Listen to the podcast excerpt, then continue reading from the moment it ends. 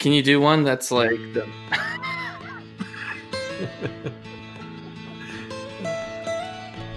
Almost heaven, West Virginia, Blue Ridge Mountains, Shenandoah River.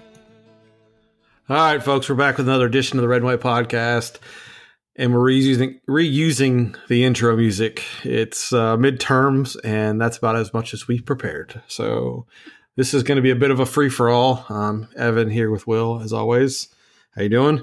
Uh, I can't be better. I'm staring at a, a a very expensive bottle of scotch that was just delivered to me by my buddy who flew back from Thailand today. So I'm uh, I'm happy. Thai Scotch. Well, it's Taiwanese scotch actually. It's Kavalan. It's uh, it was the world's Oh. best whiskey. Uh, I think in 2015, and uh, Oh wow! yeah, it. Uh, I have no idea if it's gonna be good or not. It's gonna. I'm gonna laugh when I when I sip it and spit it out. But uh, you know, this is what this podcast is. Welcome to our whiskey talk. Whiskey. Talk. I can talk about some whiskey. I don't know much about Scotch, but I have a couple nice bottles that somebody gave me, sitting there waiting to be drunk. So I need a Scotch drinker to hang out with. I uh, the only time I drink scotch is when I'm smoking a cigar. So Ooh. I'm I am much more of a bourbon and Tennessee whiskey Yeah. kind of guy.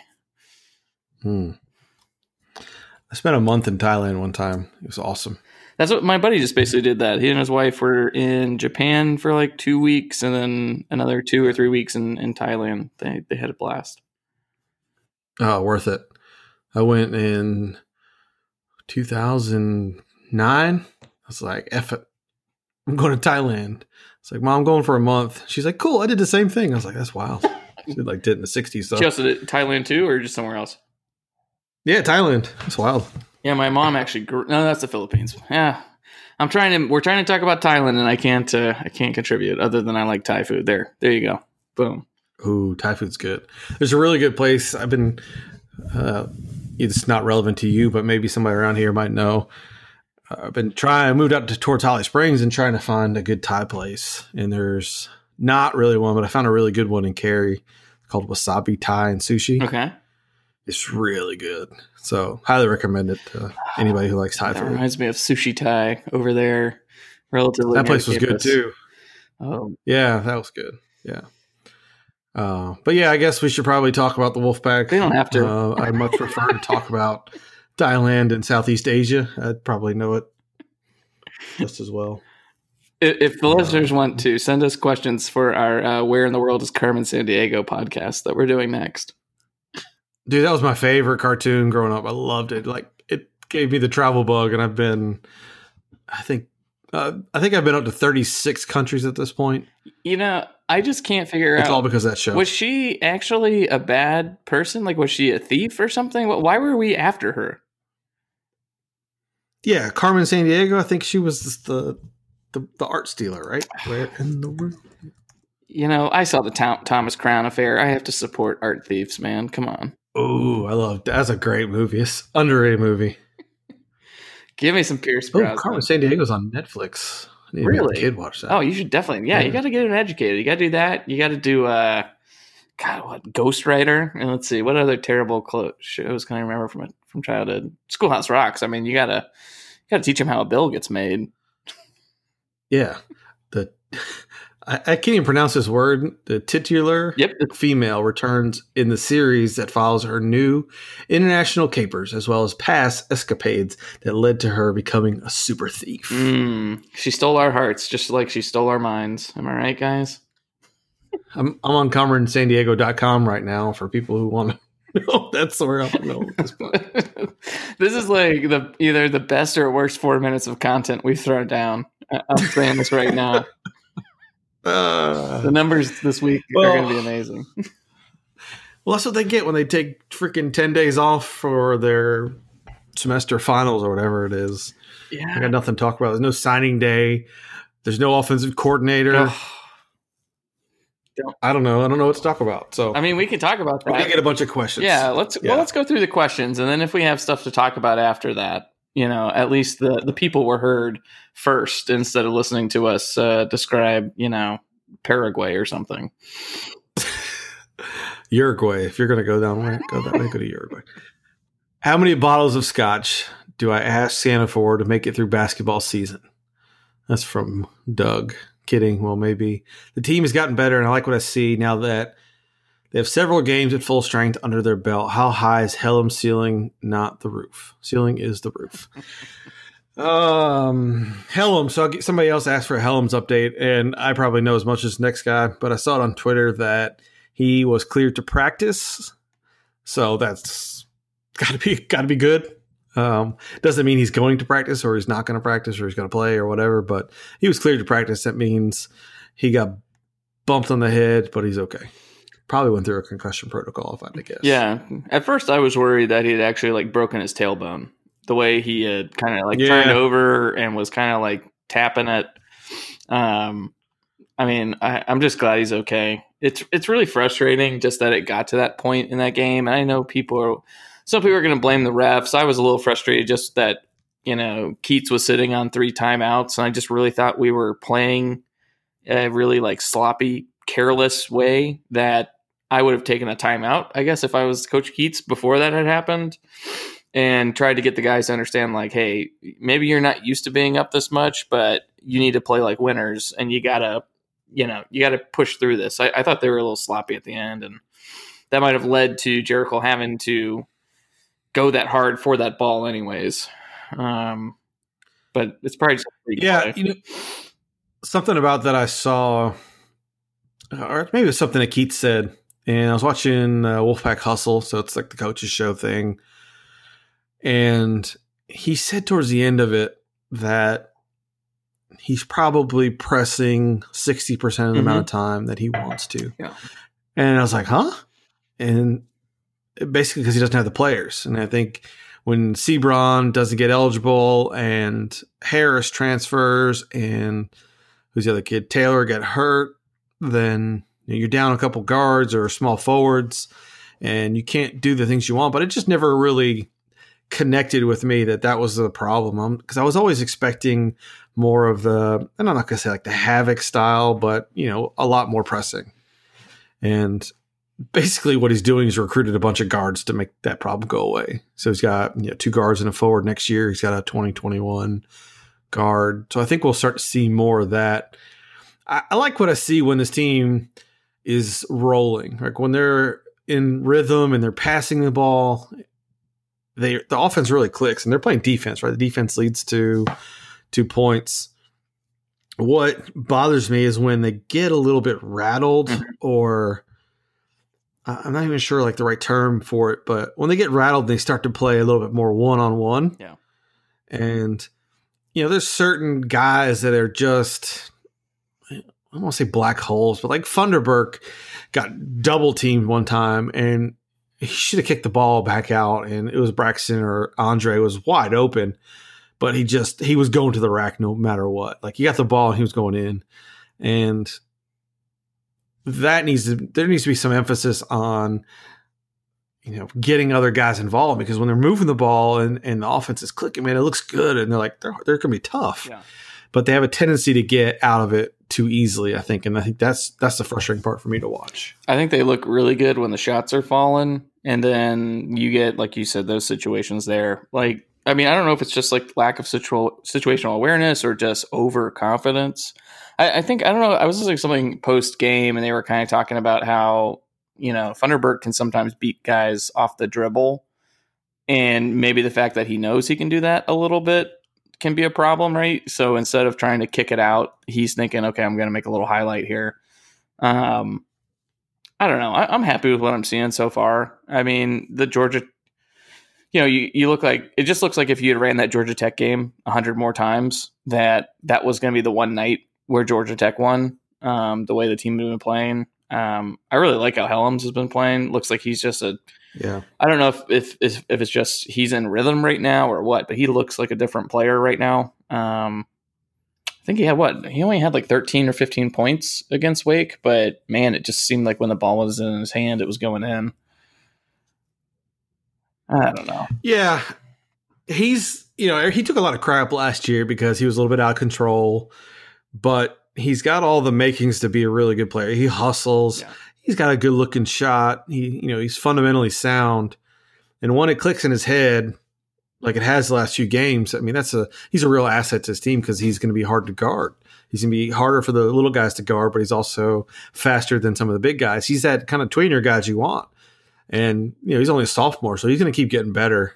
And you know, I really like him. So I'm glad he's developing. I think we're kind of we're kind of seeing that. Yeah, he's shooting almost thirty nine percent from three right now, which is great. I think. I mean, I'm not expecting him to do that. You know.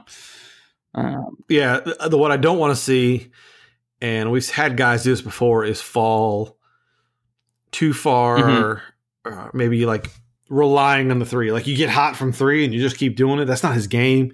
He's got the mid range, go to the basket type game. He can hit the three, kind of stretch him out, but just don't like lean into it too much. That's what I, I don't want to see those well, guys doing. I mean, that. Evan, when you shoot sixty six point seven and seventy five percent from three for the last two games, I'm gonna let you shoot till you miss. Well, I'm going to shoot till I miss anyway. That's just how I play. But yeah, Hellems. Uh, I don't know. Some of the other guys too. Like Funderburk's got a nice stroke and he can hit the three, but I don't want you out there shooting threes. Like You know, I always you wonder. don't need to be doing that. Does I you know does he is he clear to shoot the three only from like one spot? Like is he like only at, Straight Yeah, straight on top of the key. I, I see that a on. lot for like a lot of the big guys, right? I mean, now maybe it's just that the rhythm of the offense doesn't actually pull them into like the corners and whatnot. But I think there was one where he took it kind of like midway between the arc this game, and I was like, whoa, that's that's new. Yeah, he's got that. Um, he's got a, a shot that he'll be able to develop. Like he's got that NBA game. Oh, he definitely does. He's not. He's not there yet, but you can tell that like he's comfortable shooting that three, and that's what you need if if you're going to play in the league.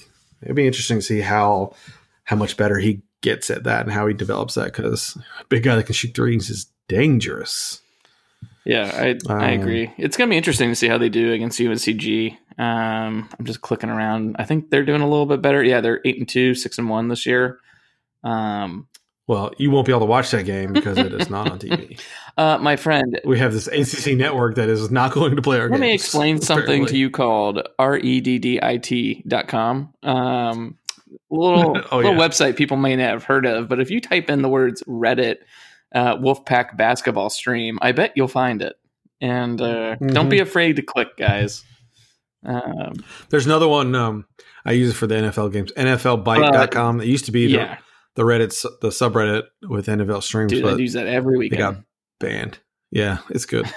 Who would have thought it got banned for Uh-huh. illegally broadcasting games? yeah, right.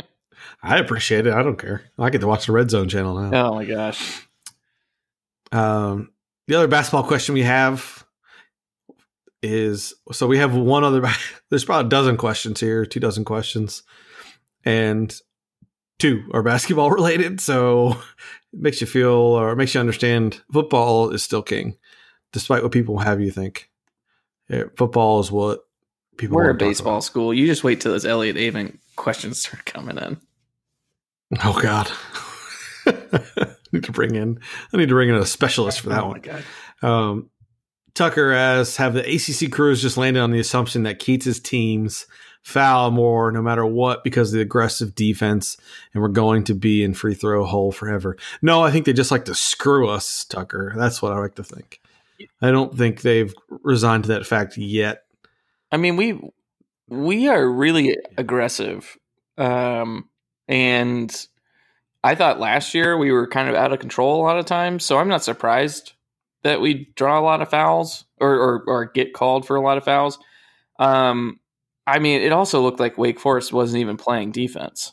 Yeah, you know, so they're like they weren't even trying to touch us. They were just kind of like, oh, if you guys want to just, just yeah, just um, run beside me through here, I'll just go like, and then we're at the hoop. So I don't know. I mean, it's just what's really frustrating is it just seems like they will call a game like that, and then there are some definitely obvious uh, uh, fouls. Like there was one where their one of their centers, I guess, blocked a ball that um uh jeez uh uh Devon Daniels was uh taking to the to the rack.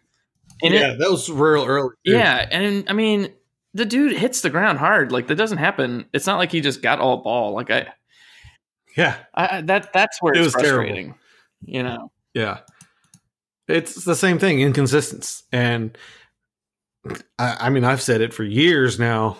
I'm ready for the robot refs. At some point, somebody's going to figure out AI that's going to call these games better than these jackasses are going to do. Oh man. And I'm sure Swofford will find a way to screw us there. But for the time being, you know, we're stuck with humans who are flawed. What I don't understand is why the ACC and other leagues don't have full time officials. So if you didn't know, these guys are moonlighting like a high school official, any of these other guys, and they get paid per game, but they're probably accountants or garbage men or whatever they do on the side.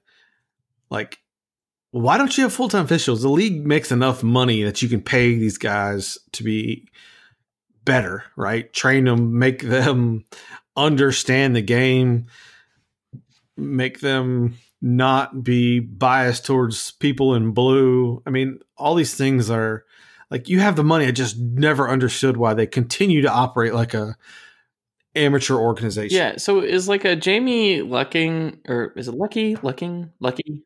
Yeah. So is he an ACC ref officially, or is he like a ESPN sends this guy around to certain games? No, I don't think ESPN controls it. I'm not sure. Somebody can probably validate that, but I'm pretty sure they're associated with the league as not opposed to the networks. Yeah, I mean, I agree with you. Like it, it frustrates me to no end that like the NCAA tournament can generate over a billion dollars, and then I'm told that there's no money in sports and we can't possibly have full time refs. Um, you, you would think if you can't get you know enough for the entire league that you would have, uh, you know, just to, to me, I just think it's bush league. I mean, Yeah, it is. you know those guys Yeah. and, and it makes sense why those guys might be a little bit more biased towards the higher profile schools i mean it makes no sense to me that somehow these pack line defenses can have just this suffocating amount of defense and yet never get fouls i, I don't Right. i don't understand that. I'd love to see someone do like a study of all the teams that play that kind of defense you know because there's it's not just the the uvas of the world. And i'd like to see if the, even those teams at like the you know the lower tier versions of them if they have a foul differential like like these teams do. It just doesn't make sense. Like how do you go an entire i mean did we get a free throw in the first half? No, we did not. i mean that's crazy. That doesn't even make sense in modern Yeah. basketball Yeah. It was 26 to 0 or something at, one point in free throws, 26 to 2. I don't know what the number was, but that's not the first time it's happened, but it's the the inconsistency. Like all right, you're going to miss some calls. You're human. You're not a robot ref yet, but be consistent, right? Call the same both ways. And that Devon Daniels play was like in the first two minutes, he goes to the rack and gets crushed, and then no call, and you're like, ah, oh, guys, give me one of those games, right? I mean, we should have won that game by 30, but yeah. I mean, that's like a completely different topic. Like I said, I feel like this team doesn't quite know what it's like to be that far ahead in a game. And it is, I know it's hard, like when you're beating someone that badly to keep the, you know, your foot on the throat kind of thing. But I feel like UNC doesn't ever have that problem. Duke doesn't have that problem for the most part. Right. You know what I mean? Like they just, they just Yeah. seem to be killers and they're constantly having like young guys that aren't quite, um, haven't been in that culture for that long. So that's I think that's just something I'd like to see Kevin just improve a little bit in the coaching department there. I I, I know he's letting them run, but to me it was just kind of like, dude, Markell, you, you know, you're quasi NBA talent, Euro talent, whatever. You gotta you gotta run the show a little bit better. Yeah, I just want them to be more aggressive more often. I think that's, you know, they get lazy or complacent on defense, and like we said, the defense is what drives this offense, and it's a it's just kind of a bad combo when they when they pull off the throttle a little bit. No, I don't like it. Um, the other piece of basketball news is the NOA came through and NC State did what they should have done and basically said, "F you, we haven't done anything." Can you give me a, a summary or what's your take on it? I don't, I really Well, the response attention to it. wasn't enough for some people. Some people thought that like just by conceding that we made a mistake giving away those tickets and things. I mean, we did make some mistakes, people. Um, you know, I, everyone's kind of saying like, why don't you do the UNC thing and lawyer up and spend millions of dollars and and you know blah blah blah blah blah. And like, one, I don't want to be like UNC in that situation. Like, if I had if I was a UNC fan, I would have been just like devastated by how that was handled. Um, but that's because I've I've got a little bit of character, I guess, when it comes to sports. Um, yeah, I mean they're they're paying in a they're paying a massive fine to the NCAA of five thousand dollars. Um, That's like not even two minutes of uh, beer sales, probably at uh, at one of these games. Um, they they did a scholarship reduction. They reduced the total number of athletic awards in men's basketball for the incoming 21-22 academic year by one. Um, but then it says the first available opportunity to reduce it from 13. So I don't know if that means that um, I don't even know what that even means. So I guess maybe if you've got a bunch of people on four year scholarships that you can't reduce it, who knows? Don't really care. I think that I mean it's all like optical things that are basically being thrown back at the NCAA. And then they uh, restricted the number of official visits by one um, for uh, for two years. It looks like, and they have a uh, they're prohibiting unofficial visits during a two week period. Um, again, like, exactly. It's not going to do anything. But I think in their words, it's basically these penalties, according to, I think they had like a matrix that came out a year or two back, right, to try to make penalties a little bit more uh, standardized. They line up with what they're saying is in there. And then they're just fighting like hell and saying, like, no, we reject the other items in here. There's no way. Like, you didn't prove that, uh, that these guys knew this. And now you see, you know, Gottfried and his lawyers are are, are trying to come at the NCAA. It's um, I mean, I think it's fine. You basically just say, yeah, we we were we were way too loose on the tickets and letting these guys park these cars in certain places and blah blah blah. But like, yeah, I would tell them to pound sand, and if the NCAA counters back, then then you can decide to get nasty, I guess. Um, I got no Yeah, it's funny that it, this. If this were maybe five years ago, the story would be huge, right? And this would be all we're talking about. But nobody cares. It's probably got the least traction I've ever seen from an NC State store story, like real story. Like it's just the NCAA is a joke, and people are acting like that now. And I think this is the uh, this was the proper response, in my It- opinion. if if someone didn't ask about it or we didn't literally say what's going on in the basketball world for this podcast, I didn't even remember this until we looked it back Yeah. up a few minutes ago. Uh, Yeah, what should we talk about? Oh yeah, that thing happened. yeah. Now, I do you think that um, it's because of what happened with the UNC response that people have really tuned out the NCAA, or do you think it's because you know nothing's really really come out of this? You know, you had an FBI sting basically do all this work for you, and you still couldn't like get everyone on tape for doing something that everyone knows is happening. Yeah, I think it's a bunch of both. I think it's just been compounding over the years.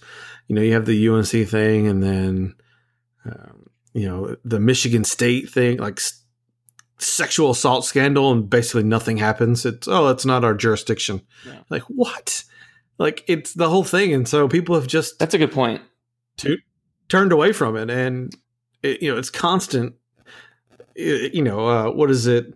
The Memphis uh, Memphis player has to pay back eleven thousand dollars or donate eleven thousand dollars that he got donate or that Penny Hardaway gave his mom to help him move, and Chase Young has to pay like five hundred bucks to I don't know what for taking his girlfriend to the Rose Bowl or Oh, something. like it's just And he had like started all this stuff back. is so stupid. Yeah, like I mean, yeah. Actually, um, there was a story that came out today uh, in the USA Today. Today it says the the NCAA notoriously punishes athletes for bad grades, smoking marijuana, accepting money, and free meals, but nowhere in its 440 page Division One rule book does it cite penalties for sexual, violent, or criminal misconduct.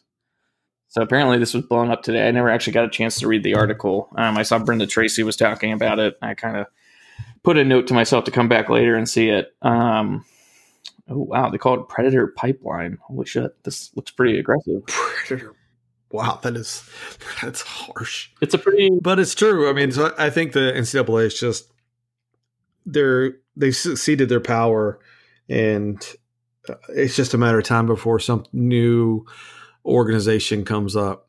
And I heard, and this is more in particular around the bowls and that whole nonsense with the conference championships and all that stuff. But Dan Wetzel on the Yahoo Sports podcast was talking about how the sport is run by these old dudes who are just trying to protect themselves and they're not making it better for the fans but the fans haven't like banded together to rise up and enforce a change. Nobody's leading that charge.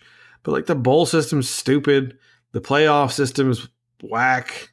And you know these bowl reps that are getting paid a million plus a year to be a bowl rep? Like give me that job. That's the goddamn easiest job in the yeah, world. Uh, you know, like the. and How do you feel about this? So I saw this thing. Uh, this guy was talking about a, a, I guess a bunch of like ads or people in the know are circulating the idea of going to an eight-team playoff, and they were like, "We'll do an eight-team playoff. It'll have these teams, blah blah blah. It'll incorporate the bowls, and the bowls will be incorporated into the finals as well."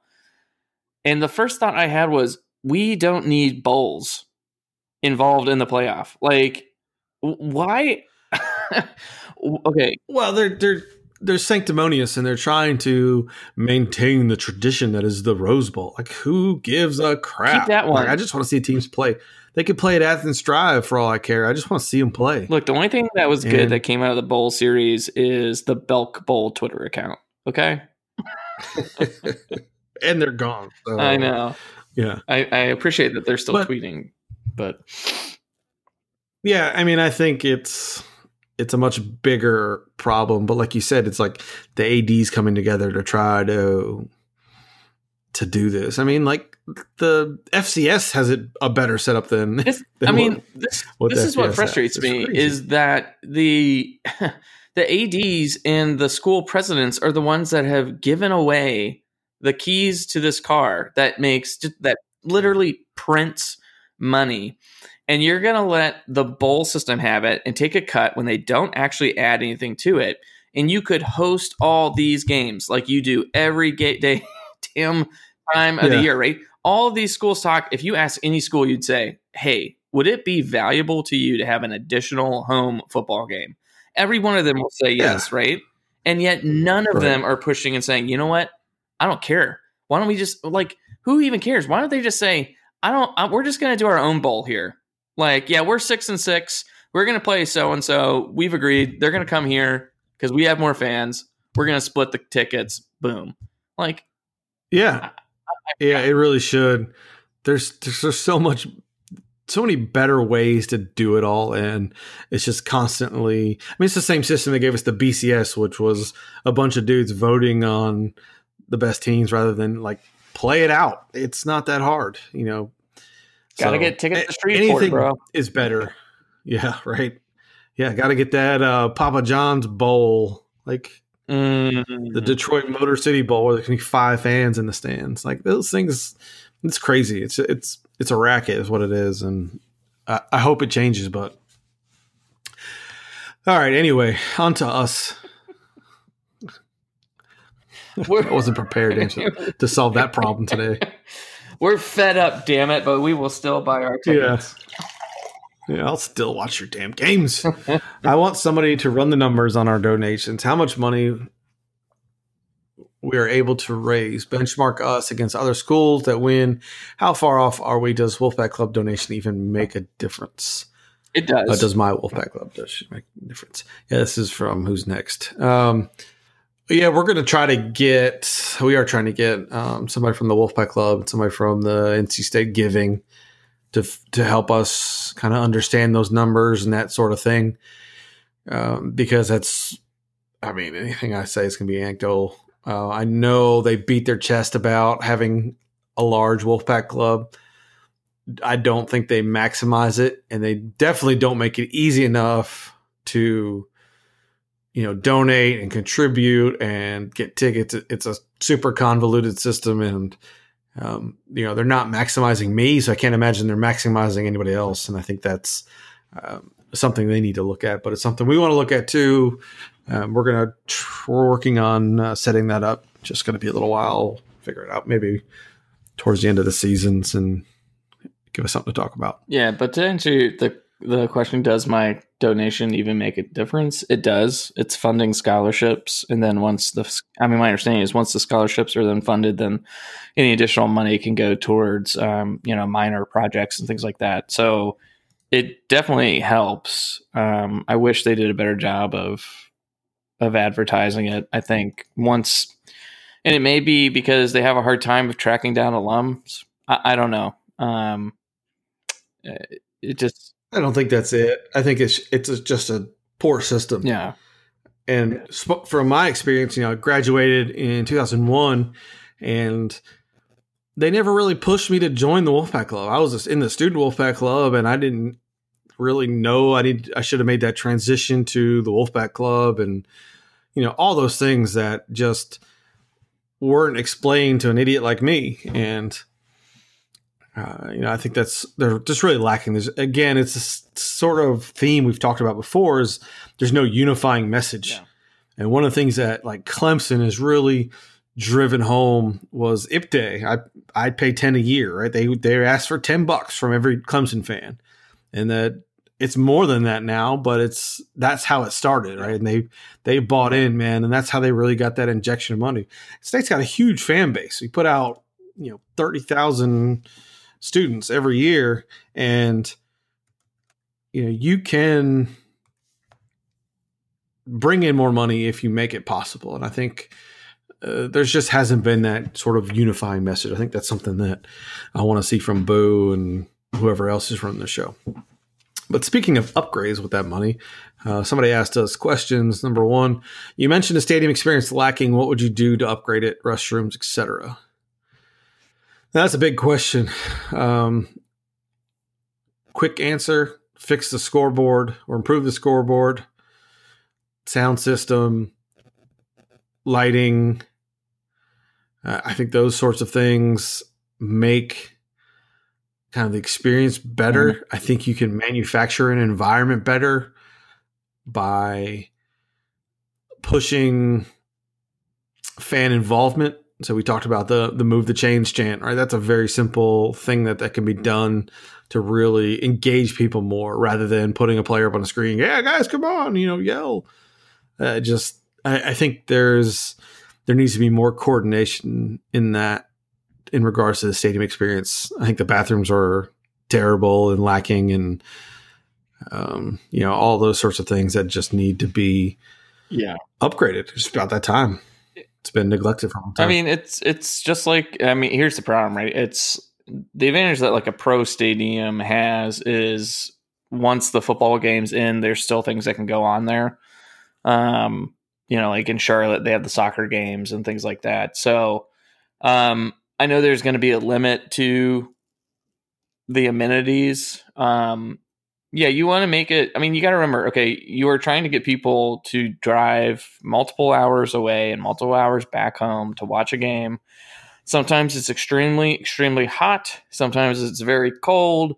So you got to do everything you can to make life better for those people. Um, you know, Yeah. it's, I can't believe I have to say, like, you should be showing far more replays. Um, you know, you don't necessarily have to, in my opinion, you don't necessarily have to upgrade the the big screen. I'd like to see them upgrade even further the the two smaller screens. Um, yeah, I mean the sound levels are bad. You know, the the bath. Everyone has been saying this for years, which makes it just really frustrating to think about that the east side um, restrooms and just overall infrastructure are really Yeah. really bad shape, and it's really hard to sit there and stare at the Vaughn Towers and then be like, oh, by the way, like go deal with the mystery water over on the other side of the stadium. Um, I just don't think it's a good look, and it's kind of frustrating. And I can understand a lot of people were frustrated to see other projects be um, greenlit maybe before taking care of something like that. So, you know, you, you'd hope that that's part of the the mission that Boo is on. Um, yeah, that's interesting about light. Now, when you say lighting, are you saying like you want this cool like LED lighting that some of these other stadiums are doing, or are you just saying in general it's just kind of dark under the stands? Or what you Uh, both, both actually. Yeah, I mean, I think the the LED thing is you know you want to keep up with the Joneses. That's what everybody's doing. But I, I also think you know you go underneath um, the bleachers and whatnot. You know, going to the concession stands and whatnot. I just it's not a great. It's not a pleasing experience, and I think it could be better. Um, you know, if you ever, I've been spoiled to watch the last couple games in Vaughn Towers, and it's completely different experience. And now you're not going to replicate that for the entire stadium, but at least you know you can make things better. You know, people you're asking people to put out a lot of money and time to go to these games, and you know they just don't make it a seamless experience. You know, the the beer the beer sales w- was one, right? and it made me think about this thing. Paying for beers and getting your ID and all stuff was super long, super tedious. I don't understand why you can't implement Apple Pay or um, Google Pay or Venmo or something that you walk up, I want a Coke Zero and a hot dog, bam, you know, here's my Apple Pay or here's my Venmo. And it, you know, you can go to Food Lion and do it and it takes two seconds. Why? I mean, you would alleviate so many more problems and you'd make the lines go a lot faster if you, you know, added some abilities there or added some, you know, technology to make that just a little bit better. And if you can make incremental improvements in those sorts of things, they add up over time. Yeah, or maybe you could do like some kind of like preloaded cards or I don't know, something like that. Maybe that's a way something, you know, like I always say, like the thing with the giving levels is like what am I actually getting? You know, the the things that you sell me, priority points and like little things like where my parking pass is gonna be, like that's not enough to really move me to to donate.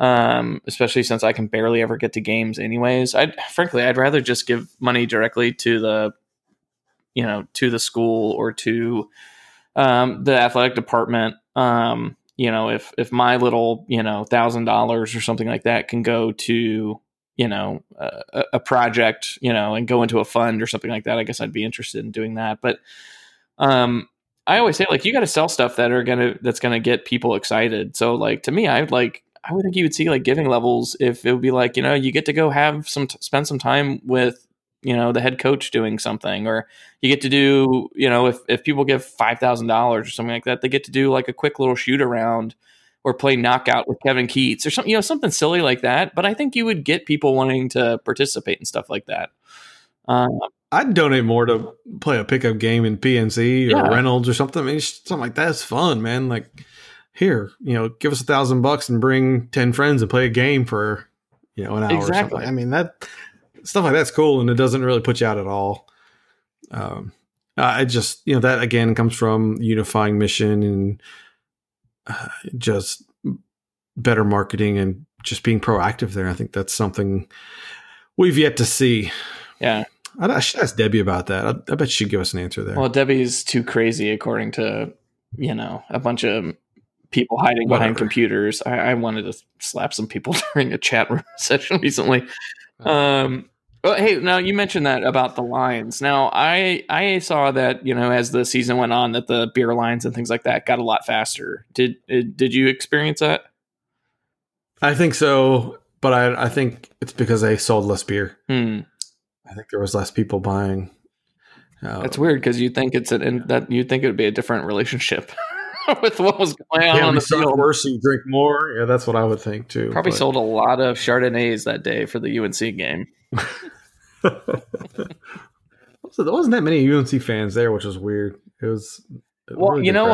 why? Because they only had five freaking wins going into that game, and Yeah, they're not good either. So you know, but no, Sam Howell was next Heisman. So, okay, sorry. yeah. Next question: Why do they hand out passes at halftime? Big time stadiums and programs don't have this problem. We're trying to emulate that. Why do we have passes? Yeah, it's not true. There's a lot of programs that do have that. I'm not saying I'm for it. I think it's terrible, uh, especially given how bad we are and how easy it is to lose somebody's attention. Right? If you're you want to you want to be interesting. You want if Dave Doeren wants the third quarter stands to be full, score some damn points, and people will come back in the game. And I think that's as simple as it is it's um yeah i, I don't like it I, I don't partake in it anymore because it's just easy to not come back but I understand why they do it because our con- our concessions and stuff are just not set up for it. But neither is our football team. So there's that part of it. Yeah, I would say um, I feel like the only times I ever took even the only times I ever really did it was either you know like when we were playing like FCS kind of games, like the just the boring out of conference game, and then uh, you know if we are getting our our doors blown out, and I just wanted to go get a beer, and you know we'd either come back if we yeah it's nice thing is like if you're close enough and you hear a score a touchdown. I remember we did it for the FSU game. I think we were losing maybe by two scores the year that uh, Russell Wilson was there, and we came back and won. And um, my dad and I were out in the parking lot drinking a beer, and all of a sudden, I you know I hear you know you hear the the cannons going off, and I was like, oh shit, we should go back into the game. And you know we, we came back in, but we were I mean we were only three or four you know rows back from from the game at that yeah. point, right? So.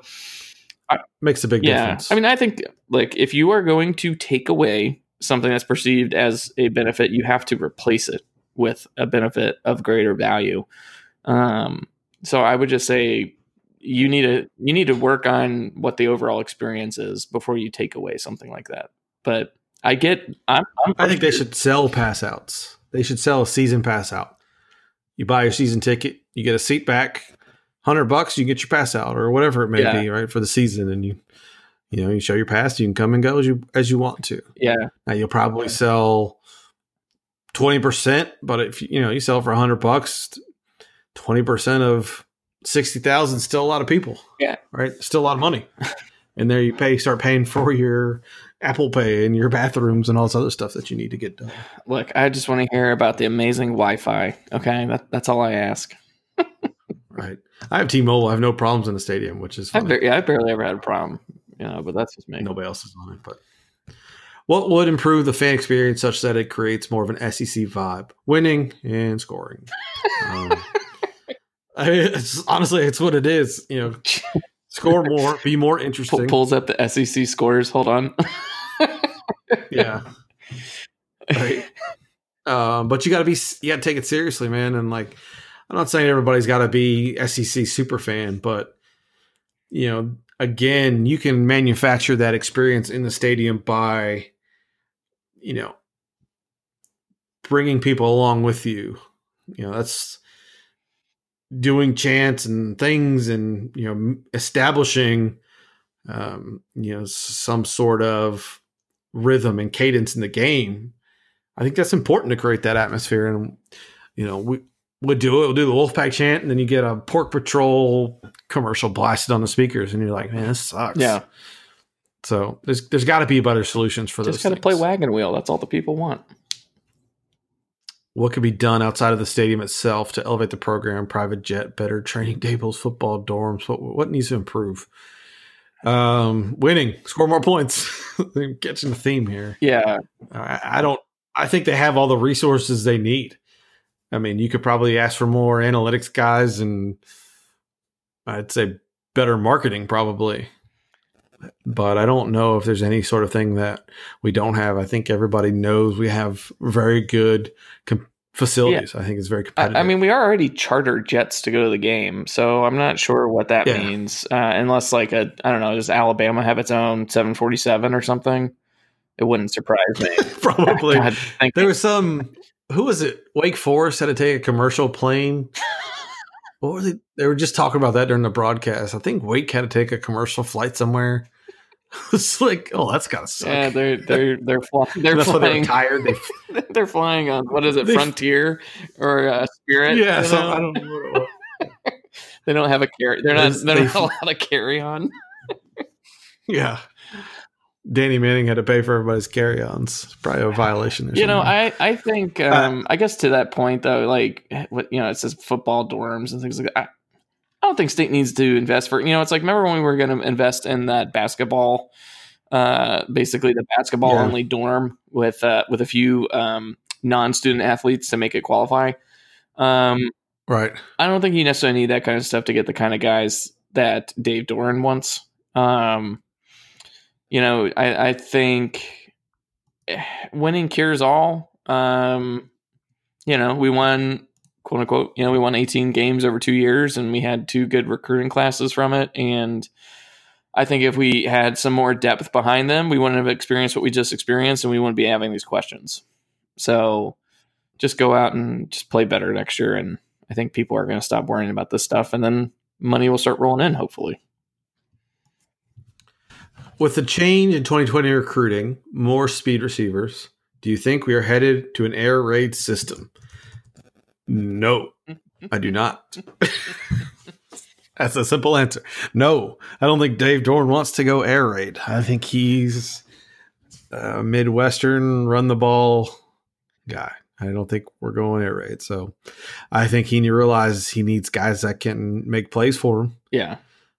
Uh, the the old catch radius guys, as you mentioned earlier, like those guys don't. That's not the thing anymore, right? You need fast guys. Yeah. You need Well, fast guys that can run You, by you people. need to pair them together. And uh, hat, hat tip to the uh, the Wolfpackers podcast. That's what we're referencing. They uh, they were kind of highlighting the the change in philosophy, where you know Tom O'Brien was kind of recruiting smaller, speedy guys, and then um, because we felt like we were getting, um, I, like I said, I feel like a lot of things always go goes back to we couldn't beat Clemson or FSU, and we felt like it was because like their DBs, for example, were long and rangy in that in that period of time, right? And and that we could get separation, right? So we need guys that could live without separation. So you go go go get those kind of guys. But like I mean, if you look at uh, Doeren's recruiting classes, I mean, he had you know Marquez Valdes, Scantling, and Bo Hines and Cherry and Ramos. Like they tried to get speed early on. They had Trowell, who was supposed to be a speed guy. Um, Steph Lewis was always kind of a project, but he was a fast guy. Um, and then you know you you recruited Nyheim Hines, and then kind of after that, I don't know if it's because they had such a bad experience where they had um like Sesums and a couple other guys, and like all these speed guys just like never panned out, and then all of a sudden they started going with the longer, lengthier guys. Um, but the reality is, it's simple. They saw that um, CJ Riley was the fastest guy on the team, and like wasn't even close who even the next person was. I guess Trent Pennix maybe at this point. And once he got injured, we had no speed. And then you sit there and you watch guys um, that, I mean, Louisville was good because they had some fast receivers. Um, you know, one of the reasons we lost the FSU game is because they had two, you know, just speed freak guys that once they got the ball, it was see you later. Like our guys aren't keeping up with that kind of guy. So I am really happy that it finally clicked. I don't understand how you didn't notice over the last two or three years that outside of Nyheim Hines, like there was not a fast person on the field. And um, it, it's just good to see them recognize it and make some changes. I felt like they made the change at running back and they started targeting guys that had home run uh, hitting ability. Mhm. And then it just kind of makes you wonder it's like, did we, were we targeting guys and we just happened to miss on them? Or are we at a point where Dave knows that he really just needs to take a flyer on some guys, hope one or two pan out? And then, you know, Yeah. the bigger, you know, you know, an Emezie or even, you know, an Angeline can have a lot easier time in the offense if you've got someone that's really spreading it out over the top. I mean, just look at the NFL. I mean, that's that's that's the game right now. Um, if you want to see what it's not like to have good receivers, go uh, look at Philadelphia right now. right. Uh, why didn't one? This is from Will. Why didn't one or both OCs get fired when Hux did? Um. Well, James Washington followed up with that question. Is waiting to secure recruits with the current OCs, co-OCs, a good idea before making an OC change. Should we miss out on the right OC candidates? Is not risking losing recruits due to firing well worth it in the end if we don't make a change. Um, I think those are all kind of related. Uh, uh, the theory is we didn't fire anybody, we didn't make any changes yet because signing day is next week.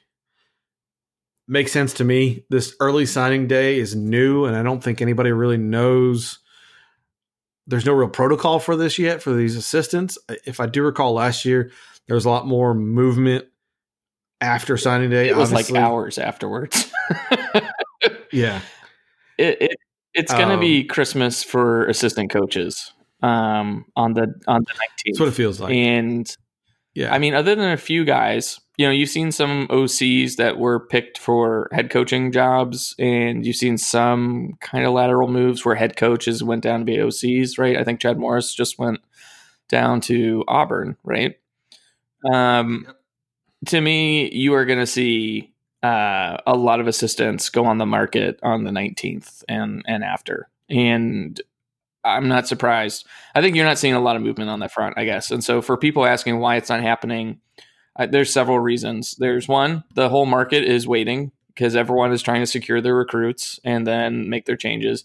Two, I think state is probably looking to see if any of their coaches can find landing spots before dismissing them. Um, I think that's going to help with anyone that's got a buyout that's left on their contract. Um, and two, you're also trying to maybe work things out behind the scenes where if you do have a coach on the staff currently that you want them to maybe move laterally so that you can keep them and get more funding for them, um, you know, you want to take some time. And I would assume that that's what Dave is doing. That's probably what, um, you know, I would think everyone's agents are probably working towards that. So, you know, and then it's just possible that Dave doesn't want to make changes on on offense. That's that's the other thing. Um, I think there will be people with uh, you know torches and pitchforks if, if that occurs. Um, yeah, that, that I would be shocked. I guess if there's no changes, but it's possible. Yeah, I mean, I think you'll see. You know, first was the head coaching changes, and you got to think those guys are still looking to make their staffs mm-hmm. right. So, like Drinkwitz out at Mizzou, you know, he's going to make his staff. Is he going to come any no. state guys? I don't know. I don't know how that relationship I was. So. But the point is, like, he's still got to make a staff, so he's going to pull them from yeah. somewhere. So there's going to be some shuffling. Um, I don't know how much it is, but I I'm starting to wonder how much movement we're going to see. And I was pretty confident early enough on one of our coaches being moved or moving, moving on. I'm not sure I'm confident on that right now. And I don't really have a reason why, other than, you know, is Doeren going to. I don't know if he's going to change his philosophy on how he views the offense. I think him doing that is going to have to be a major adjustment to his view of football. Like I don't even know if that makes sense, but it, I just don't see he's going to make that change. I don't know if he's going to make that philosophical change on how he wants to play. I, it's funny because I feel like I don't really have a problem with the run game. It's really mm-hmm. just the the pass game to me just seems like it's it's either it feels like it was designed by someone who felt like they were the smartest person in the room and they're not here anymore. And it's just like there's too yeah. many things happening. And I think if you could scale it back and say, we like what we do in the run game. It's important for our run game to to be what it is so that it can establish a passing game. And then pair that up with a more simple quarterback friendly pass. I mean, like UNC, air raid, whatever. It's not it's not that difficult of a concept. Like their passing game is installed in days. And you know, you I just keep thinking back until like plays like, you know, like where you're asking Devin Leary to, you know, run right, read a defensive end, pitch back to a running back, but in order for the play to work, you have to have a pulling offensive lineman to go around and you need your undersized slash tall tight end to make a crackback block on a linebacker. Like that's so freaking com- complicated. like, yeah. and you're asking multiple freshmen to do it. And it looks like it's the first time you did it. Like you installed it during the week. I mean, that's my problem. Is it just it doesn't feel like the offense is being run by someone who understands every element of it. It looks like someone's running the offense who has a really damn good grasp of the run game and then is trying to incorporate a bunch of things in the pass game that I just don't think jive. And I think that's the problem with like the co OCs is when Clemson, uh, when Chad Morris left Clemson, Tony Scott and what's the guy's name? Jeff Elliott? Is that it? Or maybe it's the other way around. Mm-hmm. Like they just Jeff Scott, Tony yeah, All they did was they literally just kept doing Chad's offense. They didn't change anything. They didn't bring in new wrinkles. I mean, they basically just stuck to the same thing and then just they they just tweaked what it was and how they were playing calling the plays.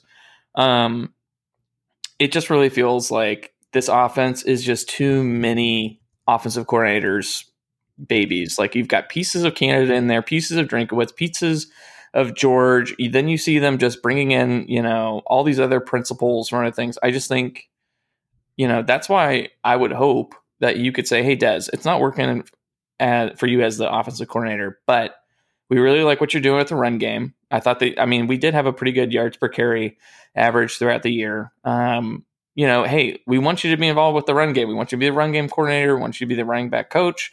We want you to be the associate head coach on offense. Like whatever. Like tag it so you can say, look, you're doing a good job, but this just isn't the right position for you. And I think you, sh- you know, I feel like Dez is smart enough to know that, and I feel like he's probably humble enough to acknowledge it, and maybe just step aside and say, how can I learn under someone else again? Uh, but I hope so. I, I don't know. I'm not as confident as you are in what we saw from the run game this year. Now, you know, is it because the guys are freshmen running backs? Eh, maybe. I don't know. I just, I didn't like it. I didn't like the the lack of jets. I didn't like the Mhm. not running from, you know, you know, spread runs. Basically, I mean, there's just ways you can manufacture touches for your better players, and I just don't think they. I didn't. I didn't like that they didn't do it consistently, and I, there was no rhythm to it. Right? It's you know, well, we've talked about this before. You can pick a play and like, oh, this is a good play, and then it, you know, this is a good one they didn't execute, but you can't string them together enough to say yeah the offense was competent because it was clearly incompetent. So I there it's got some there were some things that I, I liked, but I can't tell you that it was consistent enough. Like, hey, that was good. They need to do more Yeah. of this. I- I, mean, Zonovan Knight didn't break a long run until like this Carolina game, maybe. And, you know, he had some twenty yarders, but like a long run until the end of the year, that's really strange for me for a guy that's breakaway speed. And hobbled. you know, he had He had a hamstring. He had, still had He had a hamstring thing. Nearly 200 I- yards in our Well, let's put it like game. this. I mean, you know, two freshmen, Donovan Knight and Jordan Houston, were responsible for 1,300 yards of rushing. And then Ricky Wow. Person had another 220. So between the running backs, you had over 1,500 yards of rushing. And they averaged, I think when you combine it together, those guys, they were 5.5, 5.2, and 3.8 for when, when you include Ricky. Um, so they're probably like right around four and a half, four, seven, somewhere like that. They were running the ball pretty well. I mean, that's why it was so frustrating, and especially in a game like UNC where you're sitting there smashing it in the first half and clearly establishing the run, and then you just pivot away from it all of a Yeah. sudden. Um, Yeah, run the damn ball. Like, just, I don't know. I, as- I also don't know if it's the season was a fair enough judgment. You know, I can see that Dave Doeren looks at the season like, all right, we had a bunch of shit going on. Maybe uh, it's not fair to judge these guys on this particular season. I mean, I disagree with that statement, but I can see how Dave Doeren I would mean, think that. how could he look at the quarterbacks and say like, "Well, we're we're okay"? I mean, like they're yeah, great job, Roper. Yeah, great. I I mean. Leary ended the season at 48% completions and averaged 5.8 yards a pass. And then Bailey Hockman was at 55, 5.6. Matt McKay was at 57 and 6.1. And well, he's gone. So, I mean, I don't even, Montana State. dude, I'm going to tell you what, man. He's going to, he's going to fucking tear it up. and I, Yeah. I, I here here's the thing, man. I, I'm still really fed up just about how this all went down. I thought at by the end of the year, sure as hell looked like you know uh, Bailey Hockman was the second string quarterback and Devin Leary was the third string quarterback for a reason. I didn't see. I still don't see what gets people just jacked up about Devin Leary. Um, I I just hope that there is e- either he makes a massive Well- jump or someone shows up because uh, there's just there. I have no hope. I mean, Thayer Thomas was the best quarterback of the year. he literally Yeah, had the highest was. completion rate. Matt McKay ending up at Montana State. I, I mean, it kind of says a lot to I me. love. no, no offense to Matt. Hey, Bozeman's beautiful, man. It is gorgeous, but Montana State. So Yeah, I'd be curious. I Um, love if someone could kind of poke around and just. I, I'm curious if he just really wanted to get away, or I mean, because it just really seems weird. Because he seemed like a guy that could go to like a JMU or, I mean, even like a Liberty. I mean, well, he's too smart to go to Liberty, but the. I I don't know. I, I thought that was interesting. So I was curious. Oh, so, you know, you know what? Someone did say that there was a assistant coach um, that was formerly on our staff that is there and would have would have interacted with him over the last two years. Um, Ah. and so I think that's probably the connection. Um, someone posted the guy's name, someone on the Wolfpacker forums. Uh, so if I find it, I will uh, come back in a minute. Well, one thing I was looking up while you were talking there is that Ted Roof left. Ted Roof joined NC State on December 27th. Ted Roof, or wait, I got this backwards. Ted Roof joined State on December 22nd. Ted Roof left State on December 27th. So, uh, just the first one I looked up, but it just indicates that hey, this is after their early signing period. This is when this stuff happens. So hopefully we'll get some Christmas presents in the mail in the form of some help. Um, Luke says, I have a damn comment about our lazy, terrible doormat coach. Do we really expect the offense to be better with no changes? I don't know. I hope we have changes just because. Yeah, I think we all hope that. Philip, what keeps NC State football from breaking the chains of mediocrity? Oh, now you're asking me to solve world peace here.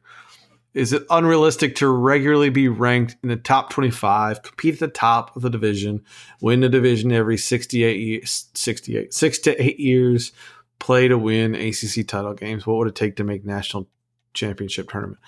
I don't think it's unrealistic.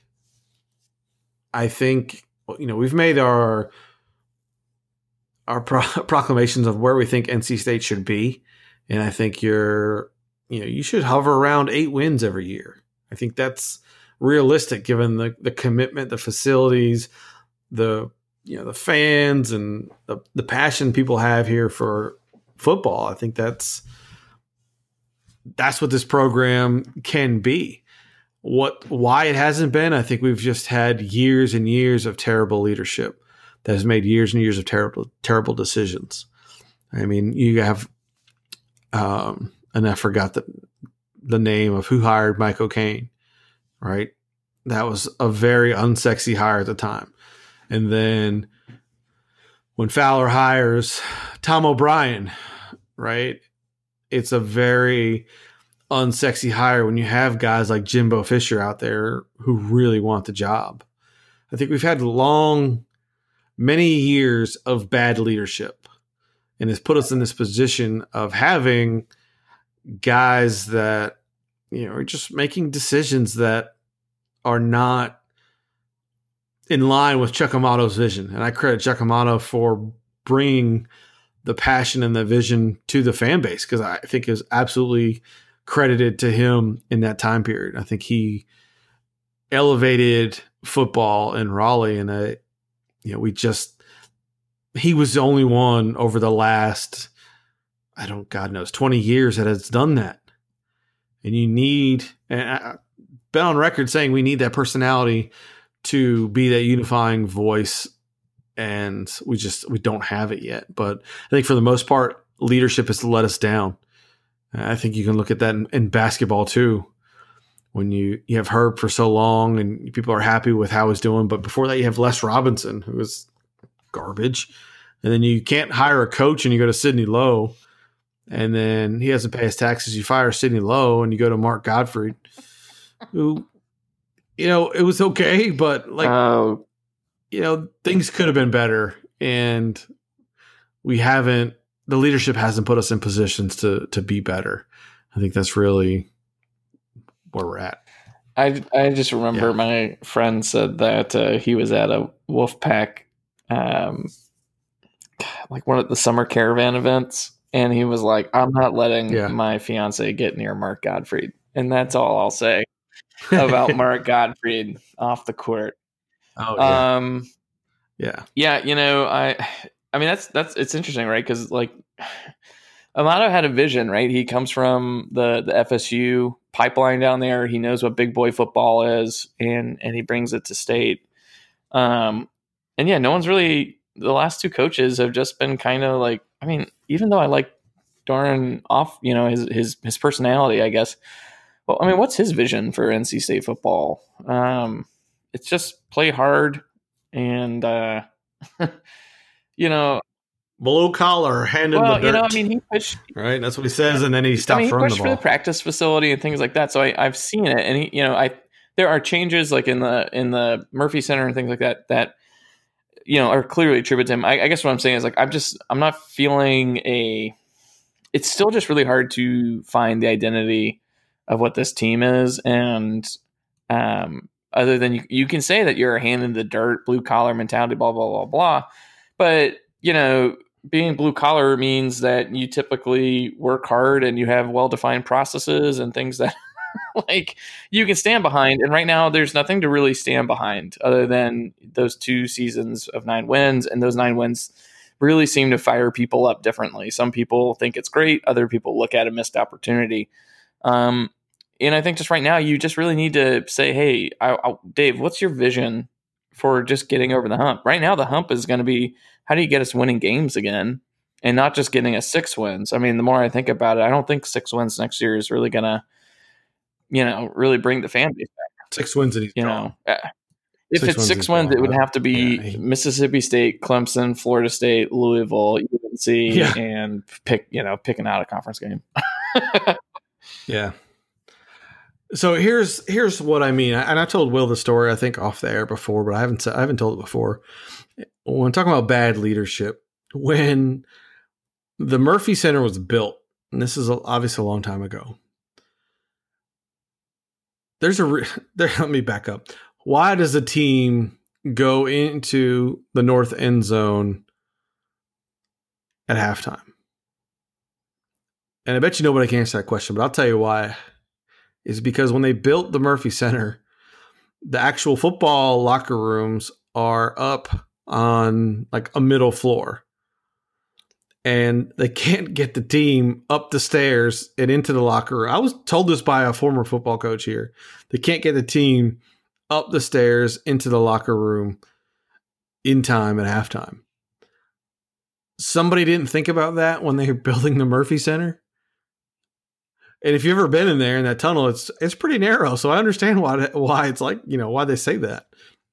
But when I found that out, and this was years ago, I just it just epitomizes everything about you know what we went through with just drunk leadership. I don't think I think we've had you know I think Debbie's been great. I think Boo has a reputation of being good.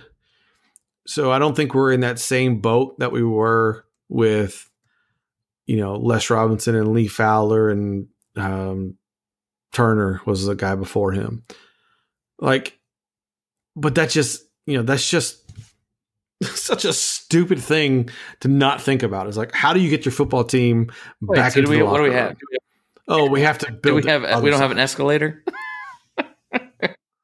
No, it's like it's the super narrow staircase, and it's like at the time I was in there it was concrete, and I was wearing spikes, and it's just like somebody's gonna break an ankle. And so you, like there's a reason they don't go in there and they run the other side. It's easier to get in, which is so stupid. So Oh, yeah, that just oh man, I didn't think I was gonna get that ran out today. Um saw Muschamp had his contract restructured. Any chance Doeren could get some to do the same, get to some really good coordinators? I don't think he has to. I think he's I think the money's there if he wants to get coordinators, Yeah, he can get can we- coordinators. I'm not even worried about getting really good coordinators. I'd rather get or you know, big money coordinators. I'd rather get guys that are hungry, innovative. You know, we mentioned this about Longo. At, he's the offensive coordinator at Carolina a while ago. That he's young and hungry, and it was a great hire. He's he's busted his ass to to make his way up. I'd, I'd love to have more of those guys being Yeah. innovative in that thing. That's I don't. I, I don't understand why everyone's obsessed with trying to get like a million dollar coordinator or something like that. I don't think you have to pay that. Uh, You really don't. You, you can get think so coordinators from the G five. Um, you can get guys that are in P five that just want a chance. You know, I mean, someone asked, would I be willing to pay six hundred thousand dollars or whatever to get another Drinkwitz? And I'd say, yeah, because at least Drinkwitz one came from a pedigree. He learned under really good offensive minds under uh, Malzahn and Harsin, and two, he already had a year on the job, and I have more faith in that than than just taking you know plucking someone from a, a positional coach and moving them over. Um, I, I mean, I, I I agree with you, and if Dorn needs Doeren can get that kind of money. I mean, frankly. I was thinking about this the other day. So Huxtable was basically getting paid about um, eight hundred thousand dollars, and Tony Gibson was getting paid two hundred thousand dollars. And then because of the buyout structure from West Virginia, the two hundred k was about to jump up, I think, to like five hundred or something, for that we would be responsible for. So there's a part of me that says that they that Doeren looked and said, okay, we have a million dollars tied up between these two guys. This thing's about to jump up. Why don't I get rid of Dave Huxtable right now, and then you know we can free up another 500k plus to go get either you know help out on the offensive end go get a certain positional coach or get recruiters or take that money and shove it back into the back room uh, you know operation. So uh, you know i think the money is not a problem. I'm really getting tired of people say oh we don't have money. We don't have money. We don't have money. Like it's uh, 100% not true. Um I don't know why people say that. They said that about Missouri too. Like our fans Oh would God. know, but like Missouri committed to building like a hundred million dollar stadium improvement. This is a few years back, and they had these grand plans, and they've been raising money for it. They've got money, and I think people make proclamations like Well, that. I, I don't understand why. We've got we they, got. they said they don't have money and then they go pay Drinkwitz four million dollars a year. Um, you know, go Yeah. Sunbelt. Um, yeah, I don't buy that bullshit, guys. Yeah. Um, the other, I, I remember what I told you earlier. I had something I wanted to say. Um, the Wolfpacker podcast also mentioned they're talking about the transfer portal, and you know they expect some more guys to be moving, um, but it will not be UConn, as they pointed out. University of Connecticut has 18 players in the transfer portal. That's one eight. 18 How's that- players. How's that rebuild going portal. over there? UConn 2.0, Randy Edsall. Oh my god! Isn't that crazy? You know, it's funny because like Stanford has someone said Stanford has 11 in the portal. I mean, people need to get used to this. I mean, the portal is giving guys opportunities. It would be really great to see like after this, especially after this season, because it seems like more guys are going into the portal this year. That um, what's the rate of these guys actually ending up at other programs? Um, I know we had one or two guys that went into the portal last go around that weren't they hadn't locked up any scholarships elsewhere. Um, yeah, it's gotta suck to be a UConn fan. uh, Wolfpack news: Xavier Elias ended up in Northern Arizona. So you're losing guys to Montana State and and we talked about this, I think, last time, right? The only guy I can think of that actually moved up or laterally was Thad Moss. Did did anyone else Yeah, go anywhere? Um, you know, maybe Troy Vincent went to Iowa State. Maybe. I mean, that's that's how far back. something like that. Sounds right. I forgot about that. Yeah, Oh, you know what? I mean, I mean, you know, McCoy transferred for family reasons um, down to Florida, and then I think he Oh, ended yeah. up. Did he end up at Florida? yeah, yeah, yeah. TJ McCoy, Yeah. offensive line. That's a, that was a huge. Uh, it's unfortunate what happened. I think his dad. I think it was his dad who had yeah, maybe cancer, and then I think he recovered, Yeah, which was great. Yeah, Uh, but TJ McCoy was a guy that they were definitely really high on. Um, really unfortunate situation. yeah, yeah. It, it makes you. It brings up a whole lot of other questions that we could probably ask in another podcast. But um, yeah, most of these guys are not going not going up. I think that's interesting. It will be interesting to see who's left. Devon Graves, I really, uh, he has he's not gone yet. He hasn't picked a place, and the the thing is, he's expected to transfer. and it's family stuff to get closer to Virginia, I guess. But There, man, he was the one. Uh, I there really was liked. some chatter today. Let me go back here. They someone said that one of the guys was pulling out of the portal. Um, give me a second here to to steal some That's premium information from the uh, Inside Pack Sports. Uh, sign up for your uh, year long membership or monthly membership, and you can get access to this information too. We've driven enough business to them that I'm not worried about taking a piece of information. I'm still waiting for my ro- my royalty from Runa Cooper. Okay, um, let's see here. Uh, I'm scrolling backwards here to see if I can find this. Dunlap might have pulled out, Do, do, do. is a rumor. Uh, Okay. is is what someone said. Now, it's coming from a guy who was rubbing me the wrong way about uh, Twitter today. So maybe maybe he's trolling me again. yeah. I like Dunlap too, and people are like, "Oh, he's not going to play," but he played this year. And he was a Richard. You know, they were talking about him in the spring. They were like, "Yeah, he's fast and big, and people like him." And now it's like, "Ah, it's not a big loss. He's gone." It's so weird that Whatever happened to his brother? Where's Corvarius Crouch? he's at Is, Tennessee. is he playing?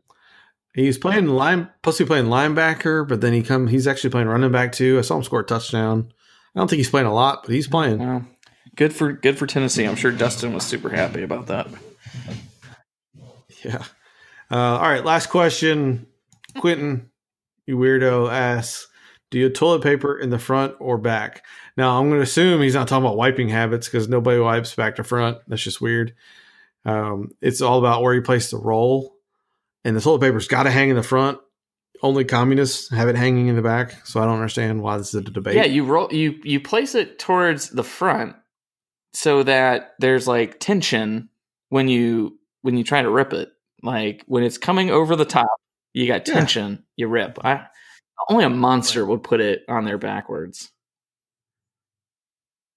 Yeah, it's, that doesn't make any sense. And I, I remember, and this is, I was just trying to find it while, while you were talking, but there was no website. And it was like the great toilet paper debate. And all it was was a poll. And it was like, do you vote, you know, do you have it front or back? And that was it.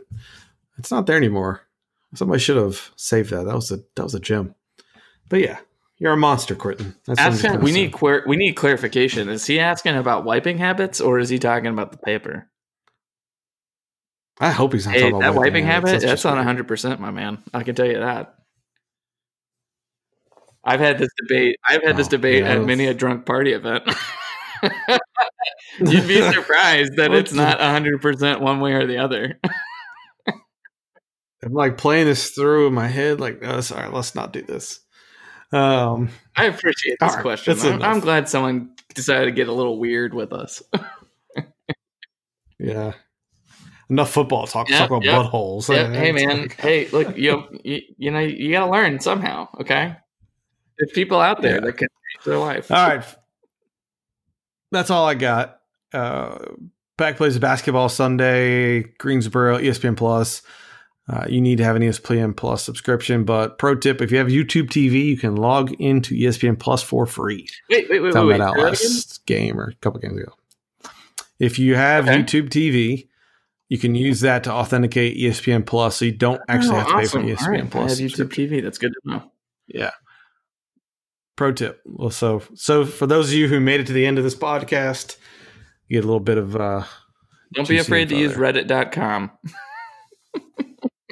yeah, Reddit's amazing. All right, folks. Hope you are doing well. Thanks for Go listening. Pack. Go pack. I got nothing. This is weird.